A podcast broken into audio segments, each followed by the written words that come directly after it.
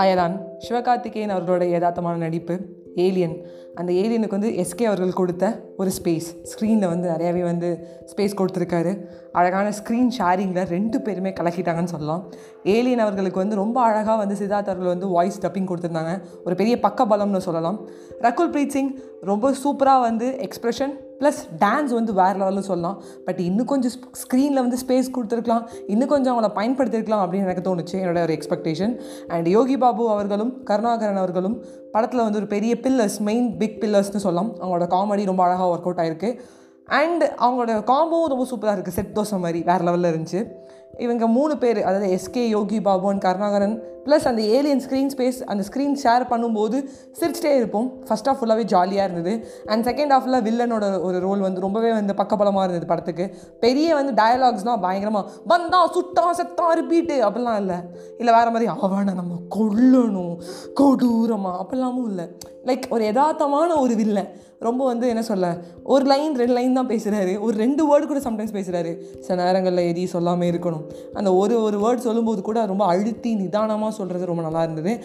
And last but not least A R சாரோட ஒரு music background score எல்லாமே சூப்பராக இருந்தது. அண்ட் அவரே ஒரு ப்ரோமோக்கு ஆடி இருக்கும்போது பாஸ் என்ன பாஸ் இது? தலை நீங்களா இங்கே?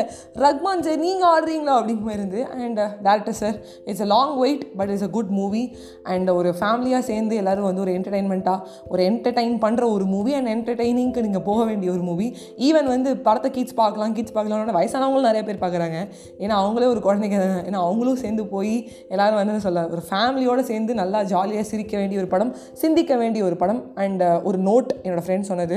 சோட்டு ரமேஷ் பூம்பாறையை பற்றி சொன்னான். இந்த படத்தில் ஓப்பனிங்கே பூம்பாறையில் தான். அங்கே எஸ்கே அவர்கள் வந்து விலங்குகளை நேசிக்கிறதும் பறவைகளை நேசிக்கிறதும் ரொம்ப அழகாக காட்டியிருந்தாங்க.